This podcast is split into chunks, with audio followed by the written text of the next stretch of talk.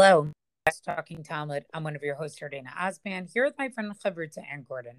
Our daf today, Masach Megillah, daf Lamed Aleph, page 31. So the the basically the daf here starts with a discussion of the Gemara, the Mishnah we read yesterday, which described all the different Torah readings for all the holidays of the year. Um, and it's interesting that it sort of starts off uh, with a good question. Tanu Rabbanan, V'Pesach Horim v'Parshat Moedot Maftirim v'Pesach Gilgal, right? V'Hadina de'eka Trey Yoma Yoma Kama v'Pesach Gilgal Ulamachar v'Pesach Yoshiyahu. So it starts off by giving us a brisa, right? Then on the first day of Pesach, we read this section of the festivals that we talked about yesterday, which is Vayikra chapter 22, verse 26 to chapter 23, verse 44. And then as a Haftorah, they read about the Pesach of Gilgal, which is uh, in Yehoshua. It's sort of the first Pesach that was done uh, once they finished wandering um, in the Midbar. One thing that people don't realize is that actually the Korban Pesach was not really done in the Midbar. The reason for that is is because you had to have a Brit Milah in order to do it, and Brit Milah was not done because they had to constantly travel, and you couldn't, you know, presumably there was a recuperation time that was required, and so therefore they did not do Korban Pesach for for about 38 years, basically, which is kind of interesting. And so the Pesach of Gilgal appears in Yehoshua chapter 5, verses 2 through 14. But then the Gemara comments basically, but nowadays, right, meaning us who are living in the diaspora, right, us in Babel, right, the Eka Trey Yomai, when there's two days of the holiday, right, what do we read? Yom Kama Pesach Gilgal, Ulamachar Pesach. The first day we read about this Pesach of the Gilgal, and the second one is the Pesach of Yoshiyahu. Yoshiyahu, remember, discovers this. Uh, it's in Malachim Bet, chapter 23, discovers his Torah scroll. One of the things we find out is also, again, Pesach had not been done for a while, then he sort of reinstitutes Pesach. Um, so I think, you know, the Gemara is relatively straightforward. It's really just going to sort of go through all of the different uh, you know, Torah readings and Haftorah readings. Uh, but it's interesting that which is written in Eretz Yisrael, doesn't acknowledge or write anything about two day Yantiv, you know, two day Chag. And then when you get to the Gemara, where they're living in Bavel, it very much acknowledges that. And so I thought that was interesting to see sort of played out in in the Gemara itself. But as you said yesterday, Anne, there's very little machlokas. There's a couple of things here they were like, nah, maybe you say this on the first day or this on the second day, and then someone says no, that the first day. But it's pretty standardized what it is that people were reading and and it's very they're using the same text right? They're talking about the same text. Should we read these verses or should we read those verses? There's no debate over what the text itself is. Right. And and again i'm going to go on. Anything by the uh you know by the prakim just want to point out one other thing here before you go on to i know you're going to go on this piece um that um there's a little commentary about the Mamadot, right? Ubamama, the Mamadot, they read Masa Bereshit. Minahani Mile, right? Where did they learn this from? Right? Amar Rabbiami, Ilmale Mamadot, Nikamu Shamayim Bars. It wasn't for the Mamadot, right? For the non, what we call the non priestly watches. In other words, the non priests who sort of were connected to the Avoda each week, right? Then heaven and earth wouldn't exist. Shanamar Briti Yomam Balayla Chukot Shamayim Ba'aretz Lo Samti. And so they quote here a pasuk from Yirmiyahu, chapter 33, verse 25, where it says, Were not for my covenant day and night, I would not have set the statutes of heaven. It goes on to explain what's the covenant, and the covenant they explain is the covenant between Abraham and uh, Hashem, right? Where Abraham basically says, "How do I know you're not going to destroy the world like you did the flood and and and uh, uh, uh, you know, in the story with with uh, with the tarot with Migdal Bavel, right? Uh, Dor Haflaga. So this was, you know, this covenant that he makes, that Hashem makes with uh, Abraham, was symbolic of showing uh, that that that was not going to happen. I just want to point out that we have this as a parallel text in Masechet Ta'anit, um, because you know there they also talk about the Mamadot. So here they sort of uh, repeat it again. But the thing that's important here is that we just come down. Amr Lefanav, right? Avram says to Hashem, Rabbona Shalom B'me'edah, right? How will I know this? So God says, Emor lo kachali agla mishuleshet, right? Take for yourself like a cow, right? And so what he sort of was implied here is that, you know, this was going to sort of show that, you know, that even when Avram's descendants sin, they'll be able to do some type of atonement through sacrifice.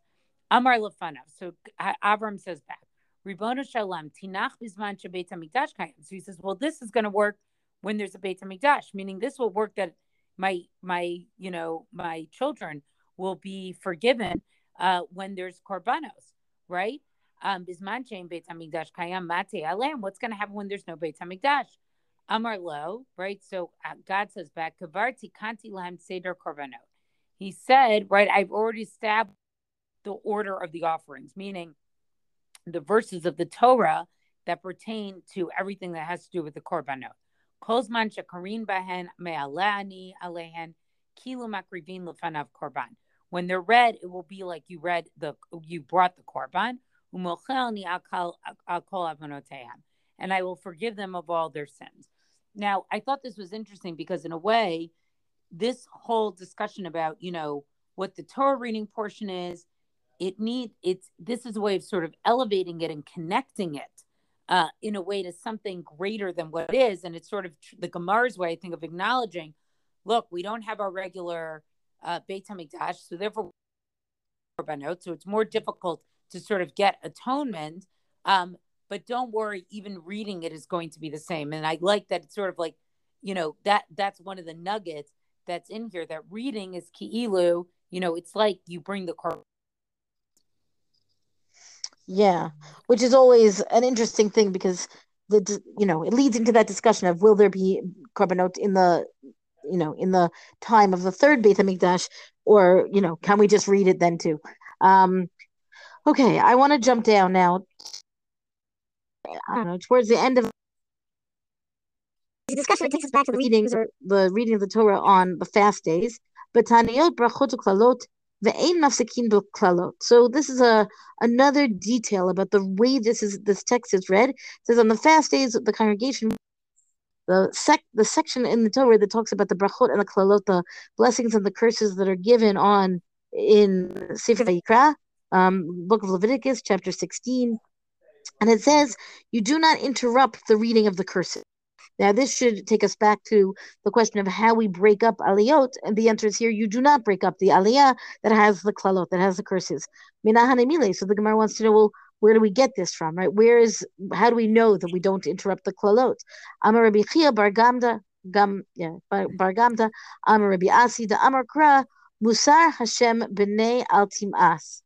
So the once God is giving rebuke, you don't um, you don't um, timas to make it icky to you, right? You don't um, despise the the fact that God has given you rebuke. I suppose it's a privilege, right? If God gives you re- rebuke, because most people don't get that kind of direct attention. So if there's a cur- curse here, you don't interrupt it. You don't make it something that's like a like a what do I care about this? Um, so Reish Lakish has a different answer. Reish Lakish Amar Lefi, meaning as to why it is that we don't break. We don't instruct the, the curses themselves. The fisha ain't omrim bracha ala paranut. Reish Lakish says, well, you can't. Like it's a logistical impossibility. You can't have somebody come up to have an make a blessing over what really is a matter of punishment, right? Or it's a terrible thing. These curses. So the somebody text. But then the next person is going to come up and make a bracha, and it's going to be on this paranut, on this calamity. Then you can understand that this is a According to Reish we just never do that, which is why we have a continual text there. So how should it work? Tana, כשהוא מתחיל, מתחיל בפסוק שלפניהם, וכשהוא מסיים, מסיים בפסוק שלאחריהן. So the way we read the curses is to start the whole reading with one verse before them, and you end it with one verse afterwards. So then there's no in- the of these curses. Abaye says they only made this principle, they only taught this principle with regarding the curses that are found in Sefer Vayikra. Torat Kohanim is the um, Chazal's phrase Leviticus. The curses that are in the which is the again the Chazal term for Deuteronomy for Sefer Devarim, posek. There in Devarim we actually do interrupt them interrupt them by having different people. What's the reason? Why is there this difference between Vayikra Devarim? Halalu b'lashon rabim amurov, u'moshe mipia gvura amaran. So what happens? The verses in Vayikra are stated in plural, right? Said in the plural uh, pronouns as compared to Moshe. And Moshe, I'm sorry, and Moshe is pronouncing them. He's he's repeating, um, he's repeating what God said. But these, meaning those in Devarim, those which are said in the singular language, and Moshe is summarizing what has gone before. It's his own words, not God's words. So, so that's a really big distinction between Sefer Devarim and Sefer Vayikra. Um, and the idea is that we don't we don't interrupt the ones that came from God, but when it comes from Moshe's mouth, there's a little more leeway. And then lastly, we have this narrative here. Levi barbute havakare vakamagam game kame Huna ba'arure. So Levi Barbuti was reading, and he's reading the the section of the Klalot, and he's reading before Rav Huna, and he stuttered, he stammered his way through the text, meaning somehow it was difficult for him to say these words, presumably these these curses. Amar lo, aknafshach lo shanu el klalot shebetorat kohanim, aval shebimishne Torah posek. So what happens? Rav Huna says to him, you know, if you want, you can stop. You can because of you're having this difficulty, you can stop, and somebody else will continue reading. Because what the point being that the whole teaching of saying that you cannot have two readers for the klalot, that's specifically about Vayikra the implication being, of course, that what Levi Barbuti was reading was a section in Devarim, and that's why it's okay to interrupt. And he, meaning he could stop and somebody could take his place.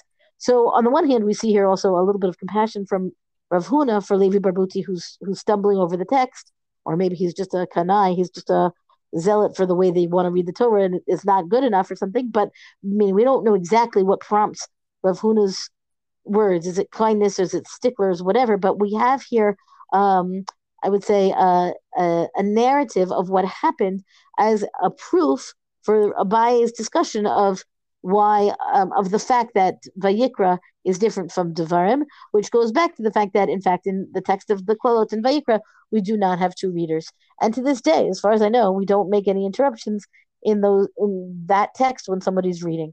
Um, it's a hard parsha to read. Like the person who's called up, usually we want somebody who who knows what they're doing and is comfortable to do it because uh, exactly this from Levi Barbuti. It's it's a kind of thing that you read harsh words. Right. Well, I, it's not just that. I mean, we don't even have like a bar mitzvah boy, let's say, who's laning.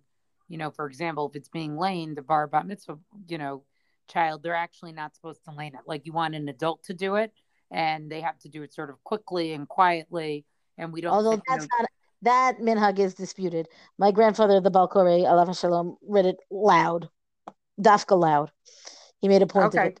I've seen and like, told that they don't let younger kid like they won't let a bar mitzvah. You know, it's too it. it's too upsetting. It's too upsetting. Meaning, again, right. any you don't know what you're reading, right? If it's all just a sing song that you've learned, you've memorized, then it's a different kind of issue, I'm sure, and that's obviously not the ideal Torah reader.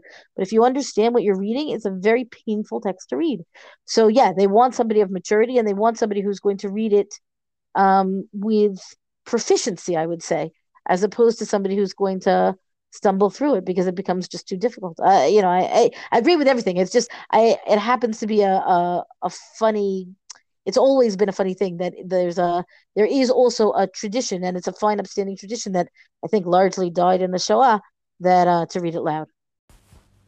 Well, that's our DAF discussion for the day. Rank us, review us on all major podcasts. Thank you to Rabbi Michelle Farber for hosting us on the Hadran website. Please join us in our Siyum on January 16th, where we'll be finishing Masach Megillah together. Let us know if you would like to speak. We have a great speaker, Dr. Shai Secunda, who will be joining us. And until tomorrow, go and learn.